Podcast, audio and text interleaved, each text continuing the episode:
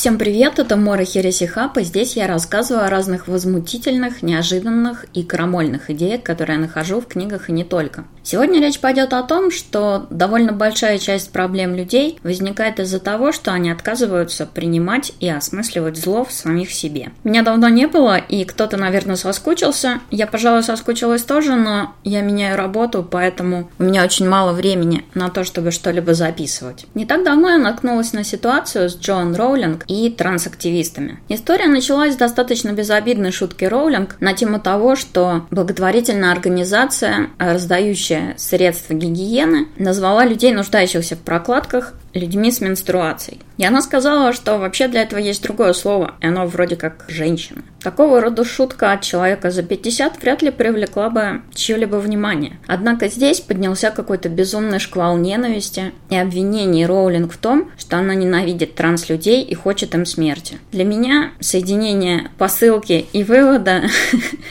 здесь настолько непонятна вот эта вот логика, что я не буду на этом останавливаться. Важно другое. В результате Джон Роулинг оставили тысячи комментариев, где говорили, что она должна убить себя, что она должна умереть, что она полна ненависти. При этом делали это все активисты за права транслюдей или им сочувствующие. Дальше события развивались очень неожиданно. От Роулинг ожидали, что она извинится и пойдет на поводу у соцсетевой толпы. Но Роулинг, как достаточно самостоятельная женщина и, в принципе, такой человек старой школы, делать этого не собиралась. Кроме того, сама схема напомнила ей шантаж. Либо ты извиняешься, и делаешь то, что мы хотим, либо мы устроим тебе адскую жизнь. И она написала письмо, в котором разъяснила свой взгляд на проблемы трансгендерности, на проблемы феминизма и так далее, и так далее. Разумеется, не со всеми положениями ее письма люди обязаны соглашаться. Однако реакция была поразительной. Люди, которые, видимо, кроме книжки про Гарри Поттера не читали вообще ничего, увидели, как их пророк, который с их точки зрения должен был бороться за все хорошее против всего плохого и не иметь иметь никакой внятной позиции ни по одному из вопросов, вдруг оказался настоящим Гитлером. Сообщество фанатов, которые целиком живут за счет творчества Роулинг, начали пытаться выбросить ее авторство из книг, начали сжигать ее книги, а некоторые доходили до того, что приходили в твиты, посвященные конкурсу иллюстрации к ее детской книге, иллюстрации рисовали дети, и кидали туда порно. А если она не успевала удалить, ее же обвиняли за то, что она недостаточно достаточно внимательно относится к детям. Надо сказать, что сходная ситуация происходила недавно с актрисой из «Мандалорца» Джины Карана, которой трансактивисты пришли и попросили ее указать в своем профиле так называемые прононсы.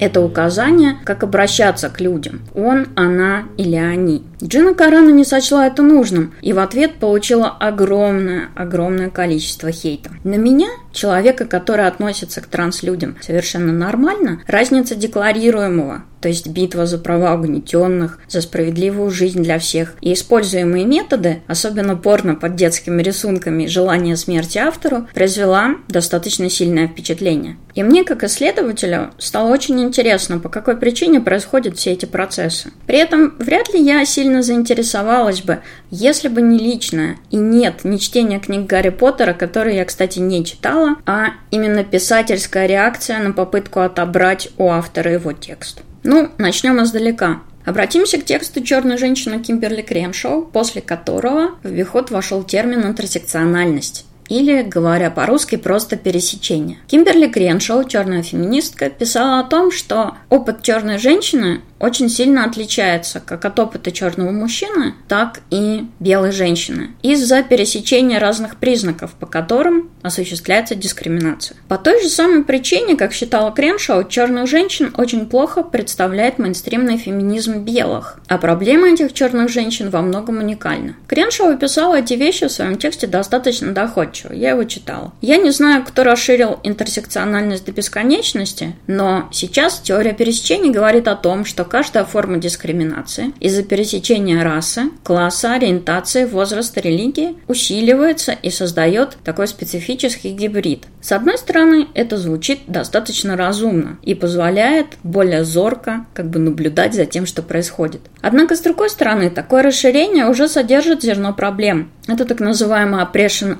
Olympics, Олимпийские игры угнетения, а также разобщение общего какого-то движения на целую кучу каких-то маленьких групп, которые формально там с трудом понимают друг друга. Интерсекциональный подход предполагал выбрать наиболее дискриминируемую группу, например, черная безработная трансженщина с инвалидностью, и начать решать проблемы, связанные с ней. Так как за счет пересечения расы, пола, идентичности и физических проблем она сталкивается в жизни с максимальными затруднениями, то если мы сфокусируемся на них и как-то решим, облегчим эти проблемы, то мы, значит, автоматически улучшим жизнь тех, кто дискриминируется только по одному признаку. Однако, как вы поняли, рожденные проблемами черных женщин Интерсекциональный подход достаточно быстро пришел к тому, что их проблемы в принципе первостепенны. Это отвечает интересам тех, кто его придумал, но это далеко не всегда отвечает интересам других групп. В теории все выглядит замечательно, но дело в том, что мир нелогичен и он упрощает все сложное. Примитивно понятая теория пересечений ведет к соревнованию, кто угнетен больше других, и, соответственно, чьи проблемы мы будем решать. Так как люди не способны концентрироваться на многих вещах одновременно, проблемы максимально угнетенной группы ярко подсвечиваются,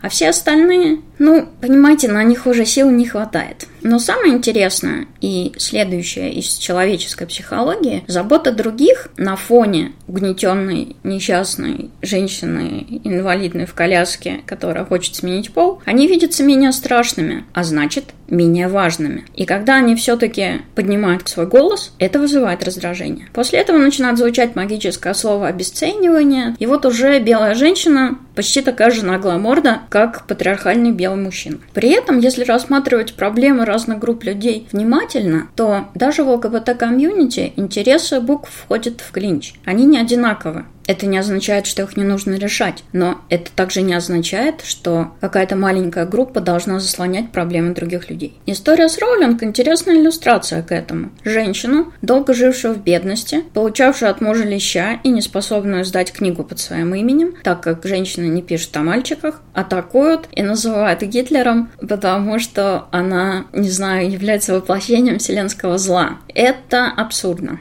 В итоге получается, что общество на словах, вобравшее ценность степени угнетения в свою мораль, в данном случае мы говорим о США, в спорах склоняется к защите наиболее угнетенной группы, даже если ее вот в конкретном случае не угнетали. Как бы предварительно, пред, предвосхищая возможное угнетение. И таким образом она с угнетенной в данном конкретном медиаполе становится привилегированной. Вот такой вот любопытный парадокс. Неприятным для меня моментом явилось то, что люди, вступающие в эти споры, совершенно не читают первоисточники чего бы то ни было что мне кажется сигналом о какой-то умственной лени. Например, постоянное упоминание Ролана Барта. Между желанием смерти автору, между желанием стереть имя писателя с книги и текстами постструктуралиста Ролана Барта есть огромная разница. Как постмодернист, Ролан Барт никогда не писал об уничтожении фигуры автора как вот какой-то физической личности или даже автора как создателя. Его гораздо больше заботила зацикленность на личности автора при интерпретации текста, что, собственно, и демонстрируется активистами. То есть это ситуация, когда личная жизнь автора видится критиком, неразделимо связанной с трактовкой произведения. Критик не способен отделить автора как человека от создания его воображения. По большей части от этого страдают реалистические авторы. То есть, если автор пишет про развод или про, не знаю, педофилов или про еще что-то, критик обязательно считает, что так автор выражает свои какие-то подсознательные или, может быть, даже сознательные стремления. На самом деле автор выдумывает. И степень личного материала там достаточно значимой, если речь идет о биографическом произведении, до нулевой. Критик, а в данном случае активист, считает, что личность и какие-то высказывания автора полностью определяют текст, что ответ на все вопросы лежит в биографии автора, и что если автор кого-то не любит или там голосует за Тори, то он в тексте вставляет все это. Однако текст — это просто текст. Текст после создания отделяется от личности и существует сам по себе. Поэтому, собственно, с точки зрения Ролана Барта критик и не нужен. Люди, которые находят в текстах Роулинг все все, начиная от еврейского вопроса до ВИЧа, меня немного беспокоит, потому что я бы посоветовала им читать более сложную литературу. Ведь когда ты хочешь найти что-то в сказке или в каком-то простом детском тексте, ты обязательно там это найдешь. Кстати говоря, такой шум и мое любопытство заставило меня прочитать четыре детектива Джоан Роулинг под именем Роберта Гелбрейта. Роулинг создала Роберта Гелбрейта, чтобы начать что-то полностью отличное от Гарри Поттера, который приобрел, я не знаю, гаргатианские масштабы обожания. Несмотря на все обвинения, это очень феминистический детектив. Женщина находит себя посредством развития в работе. Главный герой – это частный сыщик Кармаран Страйк, и в его офис поступает женщина, которая изначально работает секретаршей, но затем, так как проявляет огромный интерес к расследовательской работе, она прокачивается, многое понимает про себя и становится все большим и большим профессионалом, а заодно освобождается от пут, которые на нее накладывает семья, там, бойфренд и все остальное. И увидеть во всех этих текстах какое-то злодейство можно только если ты очень-очень стараешься. В сетевом активизме бросается в глаза такая вещь, что сила слова провозглашается неотличимой от поступка. Если я высказываюсь по вопросу, который вам важен, то говоря точку зрения отлично от вашей, я как будто бью вам кулаком в лицо. Ну, по крайней мере, реакция такая. Но слова — это слова, дела — это дела, и мне хотелось бы, чтобы люди как-то более четко их различали. Все вопросы, связанные с романтикой, сексуальностью, предназначением, смыслом, они очень чувствительны. Однако если есть необходимость что-то узнать и что-то утвердить, первоначально следует в нем усомниться. В науке есть понятие нулевая гипотеза. То есть, если вы проводите исследование, в котором срок жизни зависит от курения, то, чтобы это доказать, следует представить, что никакой зависимости между вот этими вещами нет, и исходить из этого, доказывая обратное. Собственно, этим научное исследование и отличается от эзотерики. Если вы исследователь, вы наибольшее внимание направляете как раз на те факты, которые ваша теория не объясняет, потому что они либо дополняют ее, либо позволяют понять что-то новое. Эзотерики, напротив, отбрасывают все факты, которые не соответствуют их воззрениям, и любовно подбирают все, что им соответствует. Но оскорбленное чувство не является оправданием для того, чтобы предотвратить всестороннее рассмотрение конкретных вопросов. Иными словами, если вы хотите доказать, что ранние транспереходы это очень хорошо, следует не только посмотреть на позитивные примеры, но и тщательно изучить примеры обратного. То есть, например, взглянуть на свидетельства тех, кто совершил обратный переход или недоволен текущим. Это дает полную картину, позволяет лучше разобраться, учесть целый ряд нюансов и в конечном счете улучшить ситуацию для всех. Поэтому люди, которые истерично реагируют на любое сомнение, это самые вредные люди для любого настоящего прогресса. Теперь вернемся к агрессивному активизму. Есть очень интересная книга Эриха Ноймана «Глубинная психология», которая рассказывает об отношениях человека и его тени, то есть его, ну, так называемого внутреннего зла. В прежние времена у человека возникал очень сильный конфликт между социальной персоной, так называемой, то есть некой ролью в обществе, которая транслирует ценности этого общества, то есть образ приличного человека, которому можно доверять. И между тем, что туда в эту персону не помещается. И темные какие-то желания, и страхи, и ужасы, которые сложно объяснить и как-то вписать в картину.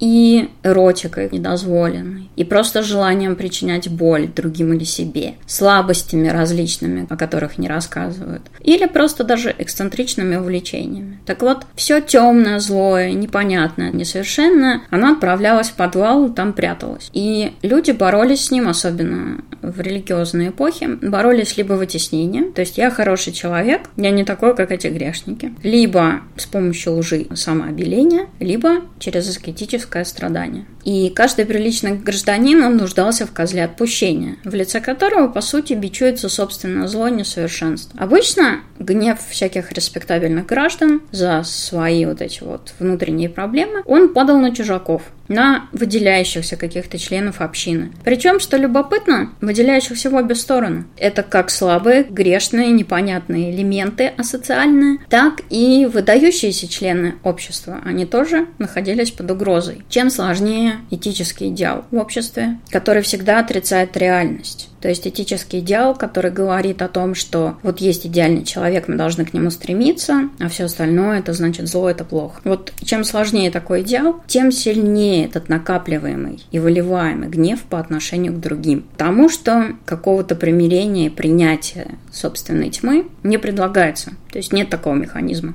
Когда власть религии ослабела в странах, где не было тоталитарных режимов, хватка вот этой вот коллективной этики, она размылась. Этот э, распад необходимости постоянно поддерживать вот эту вот социальную персону со всеми его и плюсами, и минусами продолжался. Но тут пришли соцсети и корпорации. И социальная персона вернулась небывалой силой, такая улучшенная даже, я бы сказала, ее версия. Если раньше гражданин не мог открыто совершать какие-то злодеяния или там, не знаю, эротические свои извращенные желания удовлетворять открыто, открыто, то от него при этом и не требовалось подпитывать свою социальную персону по несколько раз на дню, выкладывая сообщения и фотки, подтверждающие его вот, вот этот благопристойный фасад. Ну уж как минимум, то, что он сказал другим месяц назад, никто уже не вспоминал. И возможности вот так вот извлечь, процитировать и показать, какие глупости ты говорил там 10 лет назад, такого не было. Еще оставалась возможность спокойно развиваться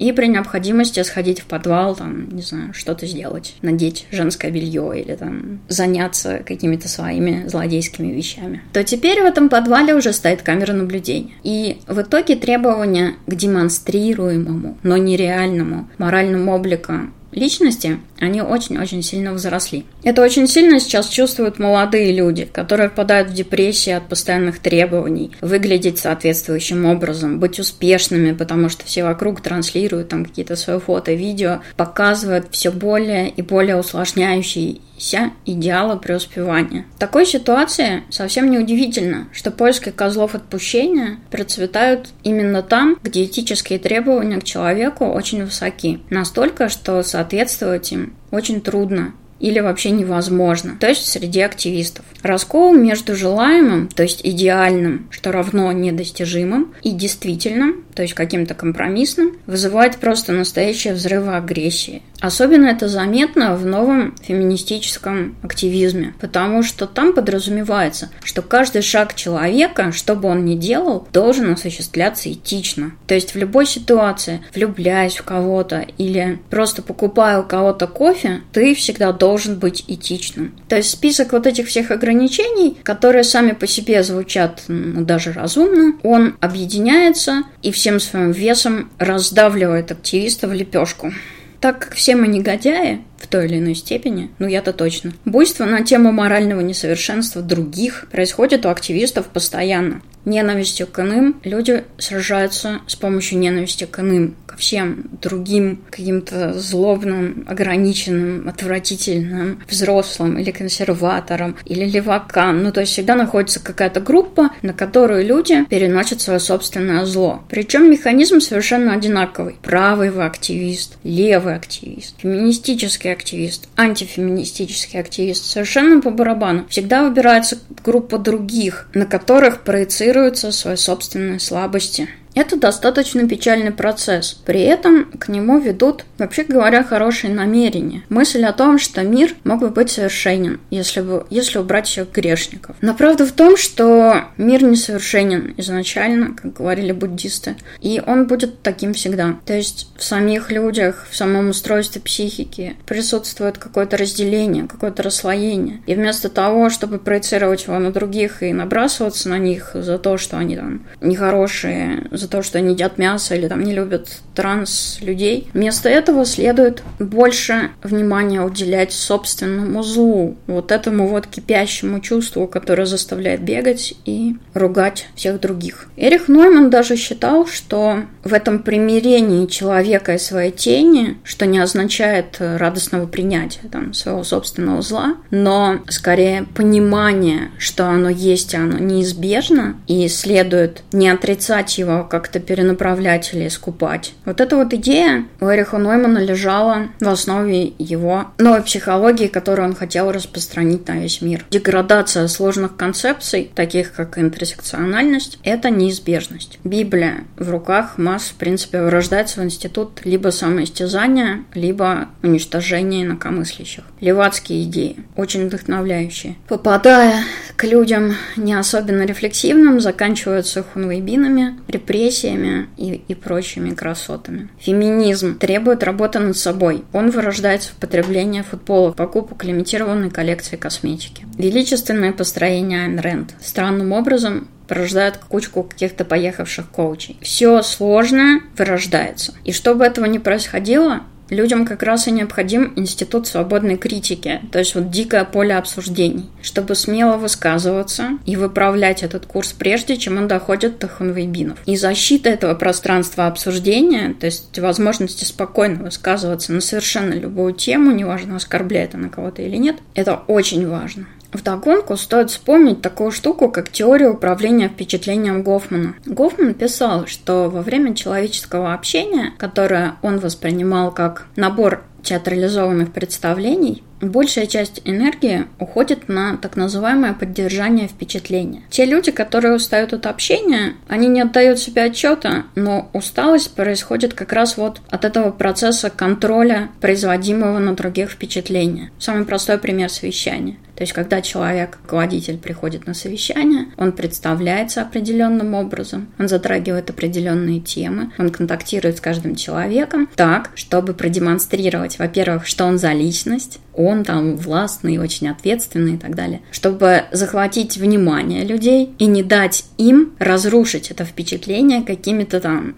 неловкими вопросами, телодвижениями и так далее. Я упрощаю, но это даст понимание, о чем говорил Гофман. Я думаю, вы часто обращали внимание, что когда вы разговариваете с человеком, он достаточно часто сообщает информацию о себе, которая никак не обусловлена предыдущим течением разговора. Эта информация тоже сообщается потому, что человек хочет, чтобы вы воспринимали его каким-то определенным образом. То есть, если я буду разговаривать с представителями IT-компаний, я буду представлять себя как руководителя с определенным бэкграундом. Я там вскользь упомяну свои проекты, я упомяну какие-то понятные аудитории и названия, складывается примерное впечатление. Ага, человек разбирается, ага, я понял, кто это примерно, и, соответственно, дальнейшее общение происходит по моим правилам. Ну, опять же, упрощая. Если я прихожу в кружок писателей, моя самопрезентация весьма изменится. А если я общаюсь с каким-нибудь горячим пацанчиком, который мне нравится, я тоже буду общаться немного по-другому. Важно, что во время всех этих социальных коммуникаций с разной степенью правдивости, ну, я хочу верить, что у меня она достаточно высокая, но, тем не менее, демонстрирую, условно говоря, свою добродетельность. Добродетельность в данном случае понимается как то, что мне можно доверять, что я обладаю определенной компетенцией или качествами, которые хочу продемонстрировать человеку, с которым общаюсь. Так вот, во время соцсетей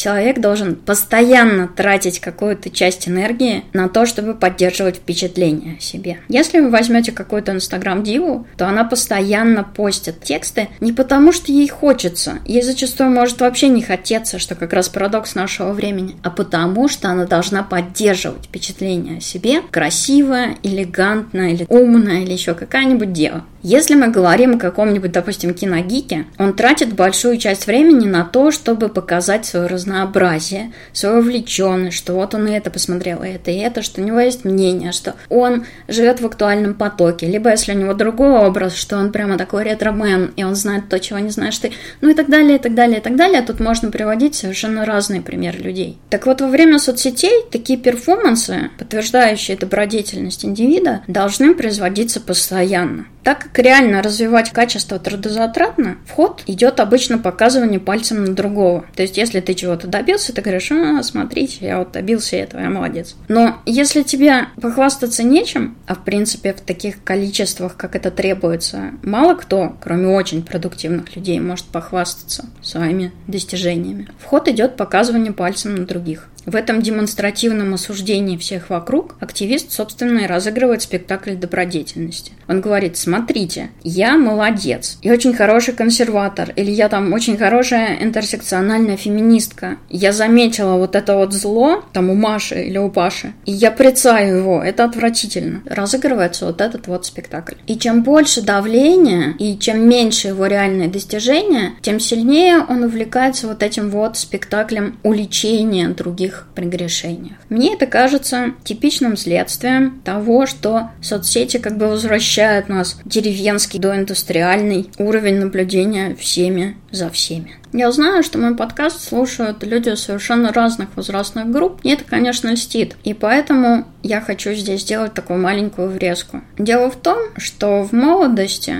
а большинство активистов это молодые люди, потому что у них много энергии, это хорошо. Есть одна ключевая черта. Это стремление к некой чистоте, какой-то изоляции от осквернения чужим опытом, чужим знанием. Это стремление рождает нетерпимость. Молодым людям очень часто компромисс или понимание сложности мира, а он сложный, кажется осквернением. Простота кажется ответом на все. И это позволяет многим молодым людям добиваться своих целей, потому что они как бы усилием воли запрещают себе сомневаться в тех взглядах, которые они выбрали. Это может быть как полезно, так и опасно. Но тут есть нюанс. Набрасываясь на пожилую женщину, пишущую книги, и обвиняя ее во всех прегрешениях мира, революции не делаются. Другой нюанс касается взрослых. Я очень часто вижу во всех этих спорах, что, дескать, вот есть бумеры, они не понимают нас, у нас там много гендеров, у нас все пятое-десятое. Устойчивость к чужому мнению взрослых – это норма. Эта норма позволяет сохранять знания, которые были получены человеком на протяжении каких-то долгих лет. Там, где молодому человеку кажется, что он все понял, в основном потому, что он пока еще маловато знает, и эти знания складываются в простую схему, взрослому человеку тоже думает, что он все понял, но по другой причине. Потому что у него накопилась какая-то кучка знаний, часто однобокая, но подкрепленная своими страданиями. И взрослые люди держатся за свои взгляды. Если взрослый человек отклоняет ваше мнение, негодует и так далее, то это совершенно естественно. А вот если взрослый человек сразу же изменил свою точку зрения, то значит, либо он вам врет, либо у него просто не было никакого мнения по этому вопросу. У взрослых понимание какой-то вещи, которая контрастирует с их картиной мира, это всегда процесс. И человек может от полной критики, кидания вас томатами, перейти к согласию с вами, но вот этим трудным путем каких-то дебатов. Мне не кажется, что между поколениями есть какие-то зазоры, которые там бездны, которые нельзя преодолевать. Это все полная чепуха и упрощение, которые я не люблю. И 20-летние люди, и 30-летние, 40-летние, 50-летние всегда могут найти общий язык друг с другом, если и они готовы общаться и опять же спорить. То есть если запрещено спорить, потому что это кого-то оскорбляет, никто никогда ничего не поймет. Спасибо всем ребятам на Патреоне, которые ждали и которые кидали мне свои баксы. Надеюсь, вам было интересно. Всем пока. Это Мор и Ереси Хаб.